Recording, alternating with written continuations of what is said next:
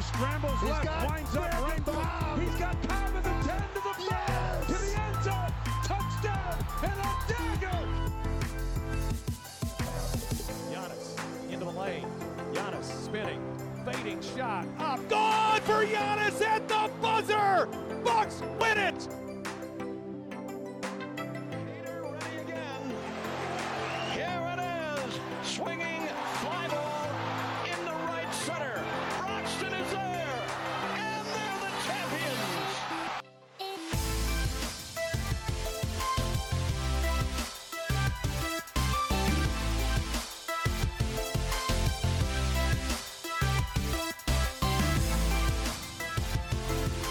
Packer fans, what is going on? Welcome to the Packers Trilogy podcast presented by the Wisconsin Sports Trilogy, the podcast for diehard Packer fans by diehard Packer fans.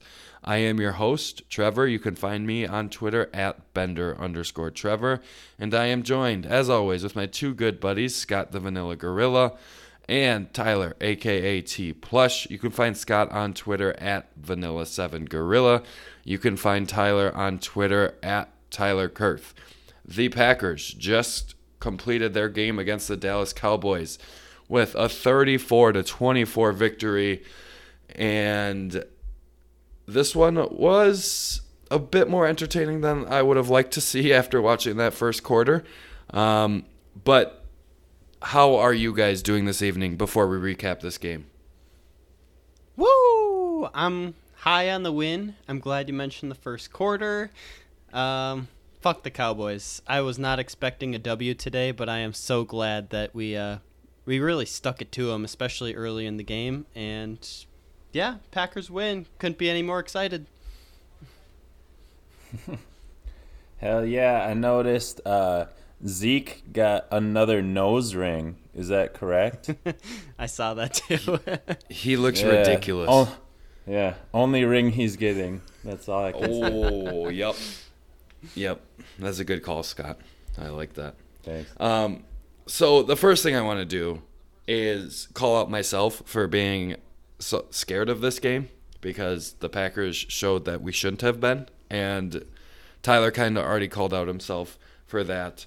Um, and I know Scott's going to get into this later, but as soon as Scott found the heard the news of Davante not playing, he said the Cowboys were going to win 38-10. So I'm going to just call out all of us to start this. Fair. That's fair enough. All right. So we are going to do kind of our normal recap where we just start with one talking point each. So, Scott, why don't you start us off with your first talking point? Sure. Um, my first talking point is penalties. There were, it seemed like quite a few in this game. There were 20 between the two teams. Packers had nine for 78 yards, and the Cowboys had 11 for 100 or 124 yards, which is a, a shit ton of yards. Um, I think there were quite a few questionable calls tonight. For example, the roughing the passer call on Rashan Gary, where he tapped him, gave him a little bop on the head, and that was roughing the passer. Um, I could say there were a couple on the Cowboys that I was sitting there like, oh, I'm not gonna argue, but they probably probably could have slid. Um, anyways, uh, penalties were a big difference in this game, and I think it you could tell with the shift in momentum. I think the Cowboys had a ton of penalties throughout the first half and even through the first part of the third quarter. And then it seemed like they were piling on for the Packers. There were a bunch on Za'Darius Smith and then the Rashan Gary and pass interference. And so I think penalties honestly really dictated momentum in this game. I think Scott's right. I mean, not only penalties kind of derailed the Cowboys, but I mean, really they ran into some bad luck and bad execution. Um, but for the Packers, like what David David Bakhtiari was penalized on back-to-back plays on the first drive. It was what a false start and a holding, I believe, um, Yeah. which was kind of bullshit, I thought. But um, and then like Za'Darius Smith, I mentioned it during the game. Like he was tackling near the head on pretty much every play. Like whenever they'd show a replay, if he was going up against a lineman or uh, pressuring uh, Dak Prescott, he was always up near the head. So I thought he maybe could have got called a few more times. Granted, I think he got called twice tonight. Um, so I thought that was maybe one of those weird anomalies from tonight's game. But yeah, Scott's right. Penalties were absolutely crazy today. Yeah, and before you get to your point, Tyler, I just want to I've figured out why they called that play that penalty on Rashan Gary for roughing the passer, quote unquote roughing the passer. Um, these refs weren't informed that Clay Matthews doesn't wear 52 for the Green Bay Packers anymore, so they just wanted to make sure that they got their weekly call on Clay Matthews. So he got called because, on Thursday night though. yeah, I know, and it was ridiculous. that oh my god, that poor guy. That the NFL has a vendetta against him because some of the calls that he's gotten have been terrible. and I feel for him and that sucks, but that's has to be the reason. They forgot that he was white and that he's not on the team anymore apparently. wow, did not expect that to come up today, but Oh man, Poor Clay Matthews. I mean, I guess the only positive is at least it didn't cost us the ball game, which it seemed like last year a lot of Clay Matthews crappy roughing the passer calls did. Um, on a positive note, I'd like to focus a little bit more on our offense today, and really, I we talked a lot about LaFleur and how oh it's gonna be a lot of big plays and whatnot, but you're not seeing like a big a large amount of like 20 30 plus yard plays. You're seeing a lot of those middle ground plays and i'm saying middle in quotations of like 15 plus yards. Packers um, today had 10 plays that went 15 or more yards and six different guys had their longest uh, touch for over 15 yards, which is just insane.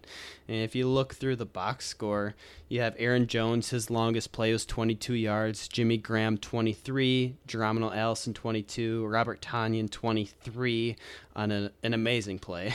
Uh, MVS long was 18 for his only catch of the game, and then Marcedes Lewis as long was 15. So I think you have to kind of take big play you have to scale it down a little bit. I mean, it's not going to be you know, thinking like touchdown or bust. It's more like, yeah, we're not going to gain under five yards, but we're going to pick up the first down plus some and kind of work the middle of the field. And that's kind of what the Packers did today, and it was awesome. Yeah. They having those chunk plays, like you said, it wasn't a ton of, you know, 40, 50 yard plays that broke open the game. It was a lot of smaller chunk plays, and that was huge. And like you said, Aaron Jones played a huge factor in that. And we were not getting through these first three talking points without talking about Aaron Jones. He was absolutely incredible in this one. Um, four rushing touchdowns, that's absolutely absurd. um, he scores all of them for the Packers, with the other points coming from field goals. But that wasn't it. He had 19 carries, um, 107 yards, which that is really good. That's a 5.6 yard per carry average. That's kind of where he was last year, and we finally saw him break out a little bit in this game, which is huge. And then on top of all of that, which got me the most excited, was Aaron Jones was immensely effective in the passing game. He had seven receptions for 75 yards. That is incredible. That's exactly what we need him to do. That is amazing. And I think if Devon, if and when Davante comes back, like pairing him with this caliber of Aaron Jones, not the one we saw through the first um, four weeks, but this Aaron Jones, this is offense is going to be impossible to stop. Um, I just was in awe of how Aaron Jones played in this game for a total of 182 scrimmage yards, four touchdowns. Dallas had no answer for him. I thought, you know, when he's averaging 5.6 yards a carry, I felt like he should have got a few more carries. Um, I get, and we talked about this during the game with each other, that the change of pace with um, putting different running backs out on the field is important because it keeps the defense kind of on edge, having to play different styles of running. I think that's why Jamaal Williams can look so good in this Packers offense because he's such a different weapon than Aaron Jones is. But overall, I thought Aaron Jones needed more than 19 carries in a game where he's getting 5.6. But they did get him involved a ton in the passing game um, for, like I said, seven receptions for 75 yards. So overall, just really impressed with the game he put together and really career game from him, one he's never going to forget. Yeah, I agree, Trevor. And it seemed like you mentioned the kind of switching between the backs. When Tra Carson first came out on the field, I know Scott's really high in him. I was like, ah, oh, you know, that means we're going to see him the entire drive. And I'm like, we're not going to see Aaron Jones. But Packers drove down the field, and Aaron Jones ended up on his first play coming in, picking up 15 yards and then scoring on the play after that. So, yeah, it's not Mike McCarthy. We're not just going to let one person go per drive and then the passing game was just phenomenal. It was it seemed like it was a lot of quick checkdowns by Rodgers. I don't want to say if checkdowns the right word, but he was getting the ball to him quick. Like it was clear they wanted him in the game plan, and it makes sense in a game where you don't have Davante Adams. You want to get one of your playmakers the ball, and even if it's like a design throw, like hey, I'm throwing it to you almost no matter what. I mean, it clearly worked out, and the Cowboys couldn't stop it. All right. Um, I just want to clarify one thing. um, I'm not really high on Tra Carson. I was interested to see him play a little bit today, um, just because Jamaal was out. Um, I don't think he's going to be an amazing running back. Thanks for the clarification. yeah, sorry. I just don't want anyone thinking, "Oh, look at this guy, doesn't know what football is." That's the orange ball. Right? Um, that's basketball, oh. idiot. Come on, Tyler, you stupid. Damn it. um, so I guess we kind of touched on my next point already, uh, talking about a lack of a dominant receiver. Uh, obviously, Davante was out today. I'm, I'm expecting him to be back next week. He was turf toe um, shouldn't be an issue for very long. But if you look at our receiving, we had we had nine different players catch a ball today, and usually you're like, "Wow, he's finding all these receivers. What a great quarterback!" Yes, he is a great quarterback, but that also means that he didn't really have anyone standing out. No one was really breaking free a lot. In fact, Aaron Jones led us in receiving. He had eight targets, seven receptions, 75 yards. And then next, we had Geronimo, had six targets, only two receptions. So that Jimmy Graham had three targets, three receptions. Tra Carson, four, four for four. So it was actually our running backs who were kind of carrying the load. They had the most receptions. So it's unfortunate to see nobody really step up when they had the opportunity with Davante out. I know I was kind of jokingly saying that this was Kumerow's time to shine. Um, it definitely was MVS's time to shine, and he got one catch for 18 yards. Um, so I guess I was just expecting more from somebody. I, am not going to say that I was expecting our receiving game to be great, but I was expecting somebody to kind of step up and and uh, carry our receiving game. Someone besides Aaron Jones. Yeah, you're right, Scott. And we talked a lot during the preseason. Like, we kind of thought this receiver deep was deep, and we thought it was a good thing. And then I think it was Scott who brought us kind of down to earth uh, before the regular season started and said, "Is it really though?" And yeah, it's kind of showing now. And would it have changed? I mean, I know Darrius Shepherd had a chance at a touchdown today, um, but he would have had to have skied like a million uh, feet up in the air to catch that. But he did draw. It was a holding or pass interference, one of the two. Um, but yeah, it's the lack of depth, I guess, at receiver is a growing concern for me as well. Yeah, I mean, if Shep makes that play, that is I would have like everyone would have heard me. I don't care where you're listening from, you would have heard me scream. Um, but yeah, Scott is right. No one really stepped up. I thought Jimmy Graham made some plays when he needed to, um, and that right before our last points uh, on that field goal, I could see in the huddle Rodgers was talking specifically at Jimmy Graham. So I'm like, okay, they're throwing it to Jimmy Graham, um, and it must have just been we just want yards. We don't necessarily need a first. If they give it to you, take it, but um, just make sure we get the completion. Um, but overall, I thought Jimmy Graham was good. I felt like he moved the sticks on a couple of his receptions. Um, and then Robert Tonyan, we mentioned it briefly earlier earlier that that catch that he made. And Aaron Rodgers deserves some credit on that play too because I don't know how he got that pass off. And then it was absolutely perfect and um, Robert Tonyan made an absolutely brilliant play on it and I could not believe it when it happened.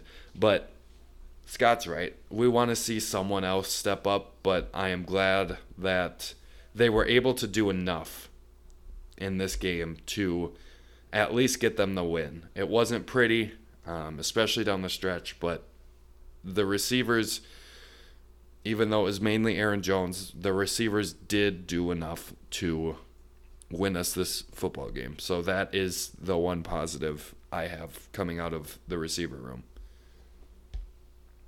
And I would also like to give some props to our receiving corps and tight ends for their blocking um, on those plays for Aaron Jones and even our other pass plays. Jimmy Graham, I thought really stepped up today. He was three for three on catches, and he was he was putting some big blocks on guys down the field. So I was I was really impressed with Jimmy today. Ditto, Scott. And Jenkins Jenkins was constantly I was getting down to the linebacker level on the line. Um, and then Lucas Patrick like came in for Corey Linsley. I don't know when he suffered this concussion, but that was the only time you ever heard him during the game was when he came in. So that's a good sign that he must have had a good game blocking as well. Great reporting. right?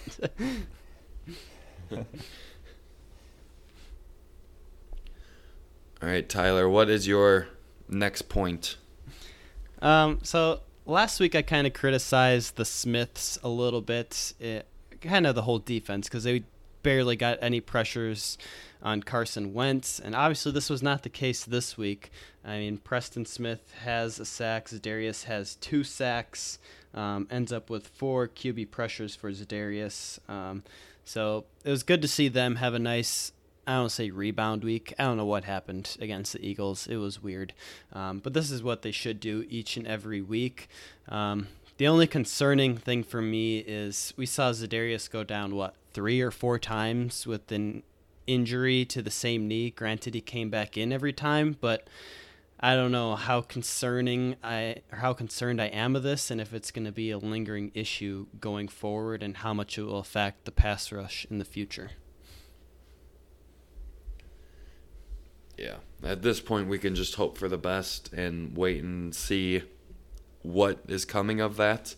And I think these two have really.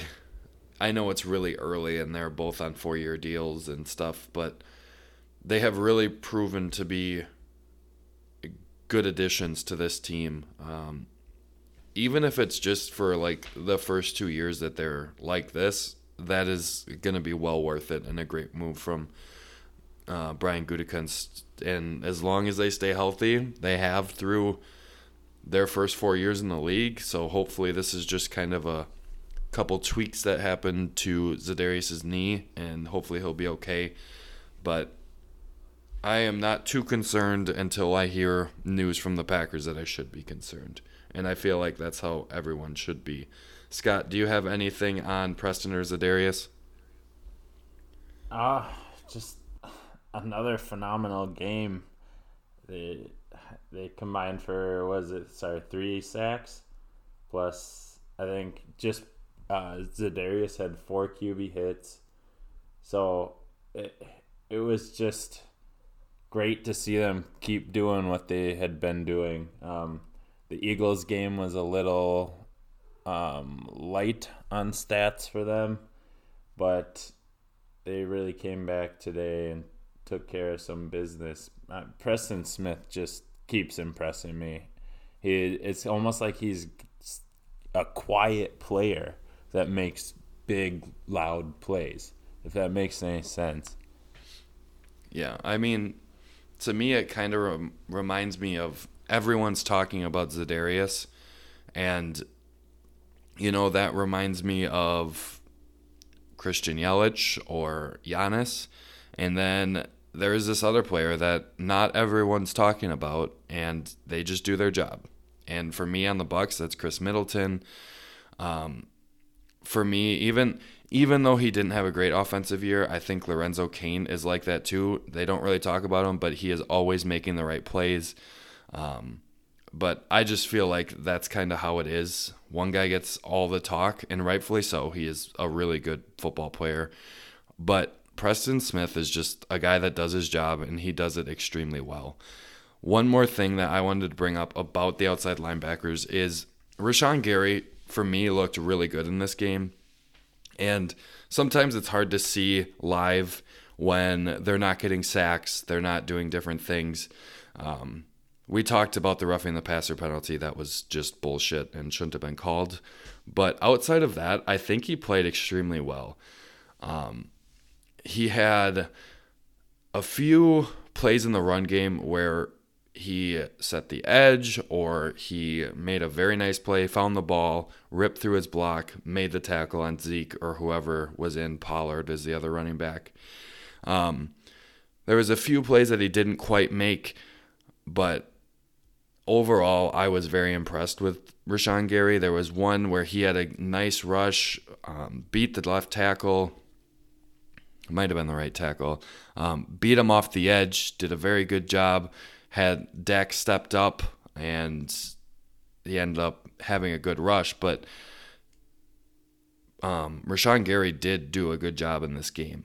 Um, and really, I was very impressed with him, and hopefully, we'll continue to see more snaps. Late in the game, we saw him on the inside um, with Fackrell and Preston because this was when Za'Darius was hurt.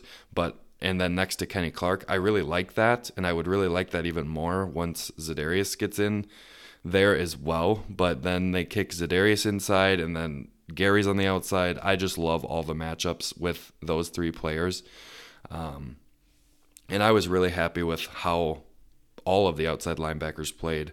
Um, Gary did mit, kind of misplay that one pass on Zeke that was on the first and 25 and they got the first down, but he almost caught up to the play and made it, which would have been very impressive, but he just kind of got a step close, too close to rushing the passer, and then he had to try to catch Zeke, which is not easy to do. But overall, I thought he was great. Um, staying on the defensive side, I think Kevin King was phenomenal in this game. Um, that with that late pick, even like yes, he made quite a bit of contact and it probably should have been called, but he still made the play that they didn't call the um, pass interference or illegal contact or whatever they were going to call. And they didn't call it. He goes out, makes the play, gets the interception. Um, and the way this offense played in the fourth quarter, it didn't really ice the game, but it should have. Um, and that was just very good to see. I thought Kevin King played an unbelievable game. He did a pretty good job of when he was on. Michael Gallup did a pretty good job of stopping him. Now you look at the stat line; he's got seven receptions for 113 yards and a touchdown. Um, not all of that was on Kevin King. I know at one point they were checking on Kevin King's groin, but he did play most of this game, which was really exciting for me to see him out there as much as he was, considering he was questionable coming into this one. So, do you guys have anything else on the outside backers or Kevin King, or do you guys have your own stuff yet? Um, I guess the only other thing I wanted to bring up was there seemed to be kind of almost every game there seems to be an exchange between Rodgers and LaFleur.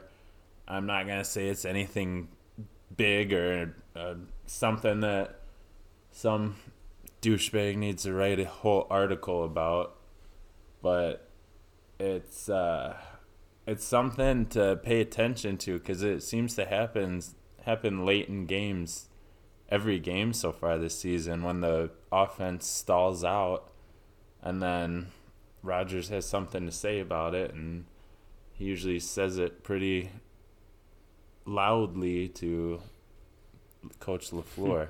so I, I'm not sure exactly what's going on there. I, like I said, I don't think it's a big issue or anything. I'm sure it's the veteran Rodgers kind of helping the rookie coach, but again, something to kind of pay attention to. Yeah, I, I don't know. I think that probably happens on pretty much every NFL sideline during a close game. And I think just due to Rodgers, we'll say history, um, or at least all them stupid articles that Scott was referencing to this offseason that came out, um, the media is just more drawn to it. It's cameras are going to focus on it because they see it, and it's just something for people who aren't familiar with what's going on in Green Bay to talk about and kind of get things stirring. Uh, and yeah, sure, maybe it looks a little heated, but you don't know what words are being said down there. And if it was a real issue, I think Rodgers would have maybe called LaFleur out at some point. Uh, I mean, we saw him call Mike McCarthy out in the past, um, so I don't I don't think it's too much to look into. At least that's my take on it. Okay, I I just think um, that, like Tyler said, I feel like it gets blown out of proportion and it happens everywhere. Um, but I also think Rodgers is trying to figure out what LaFleur wants to call and trying to figure out kind of his way of going about this because let's be honest, it's week five. Like, there's still plenty of room for growth in this offense, and they're trying to figure each other out still. So, I think it's just some frustration with late in game stuff once defenses adjust, trying to figure out what they can do to readjust to that.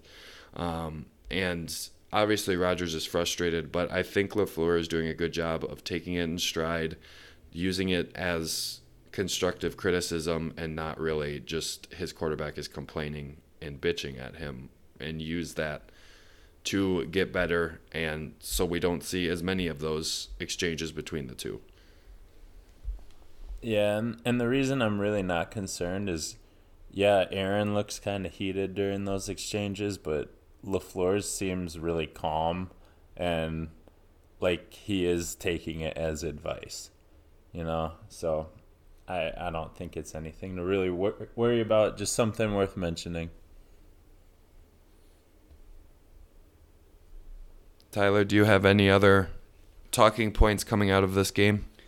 Um, so, well, let's be clear. The Packers didn't really shut down Ezekiel Elliott in this game. When you look at the box score, he had 12 carries for 62 yards, but that's primarily because the Cowboys were down all game, so they had to throw the ball more. Um, so when I'm looking on the run defensive side for the Packers, I'm looking at names like we haven't heard much out of Kenny Clark this year, and I'm kind of wondering what your guys' thoughts are. Like, how much do you think losing uh, Mike Daniels was to this run defense because it has not been good this year? Yeah, I think it. I think it hurts, but also, I think players just need to play better in the run game, be very sound with their gap defense and all of that stuff. And I just feel like it might take time. You know, that Super Bowl winning team really, really struggled in the regular season stopping the run. And the calendar flips to postseason and they figured it out. So hopefully that continues to be the case, or at least for this season. But I mean, I guess we'll see. I'm not overly concerned. I do think Mike Daniels would have helped, but also there's some young guys in there in Montravius Adams, Tyler Lancaster, Dean Lowry. I hope hopefully those players get better. Kenny Clark obviously is still very young and very good. Hopefully he continues to improve. I don't think he's been that same player that he was last year. Um, doesn't really seem like he's gotten a lot of those plays. He's still very good, but hopefully he continues to step up. And I think that'll be kind of the biggest thing is if these players just get better um, in this one and over the course of the season. Scott, did you have anything on that? No, I think I'd agree with what you're saying. And so I have a brief thing I wanted to say. Um, it was really good to see Oren Burks out there again. He didn't have spectacular play or anything, but it was nice to see him again, and I feel like he's an upgrade over BJ Goodson. So that is good news for Green Bay, um, and I really enjoyed seeing him out there again. So that's nice. The next thing that I want to talk about is the Green Bay Packers officially own AT&T Stadium. It's not Jerry Jones that owns that place. It is 100% Aaron Rodgers and the Green Bay Packers. Um, so obviously, during the Super Bowl run, the Packers won Super Bowl 45 in that stadium. On top of that, um, December 15th, 2013 in Dallas, Packers win 37 to 36. Next time they were in Dallas, the 20, 2017, that was the playoff game, the divisional round. Packers win 34 31. 2017 in October, so earlier in that year, Packers won that one 35 31, and obviously this game 34 24. Um, so they've just kind of owned Dallas, and since 2009, the Packers are eight and one against the Cowboys. The only loss coming in Green Bay in 2016, and that was actually Dak Prescott's first start in the series. So that's kind of interesting tidbit. But since 2009, the going into that 2009 game, the Packers were down 16 to 12 in the series, and currently the Packers are winning the series 20 to 17. So this dominance in the past decade, plus the dominance in um, Dallas, has just been unreal, and the Packers have done a very good job in AT&T Stadium, and they continued it. Um, I think the deed might be transferring over to Aaron Jones at this point because he has had two stellar games in in AT&T Stadium, and it's awesome to see. Do you guys have anything else about this game?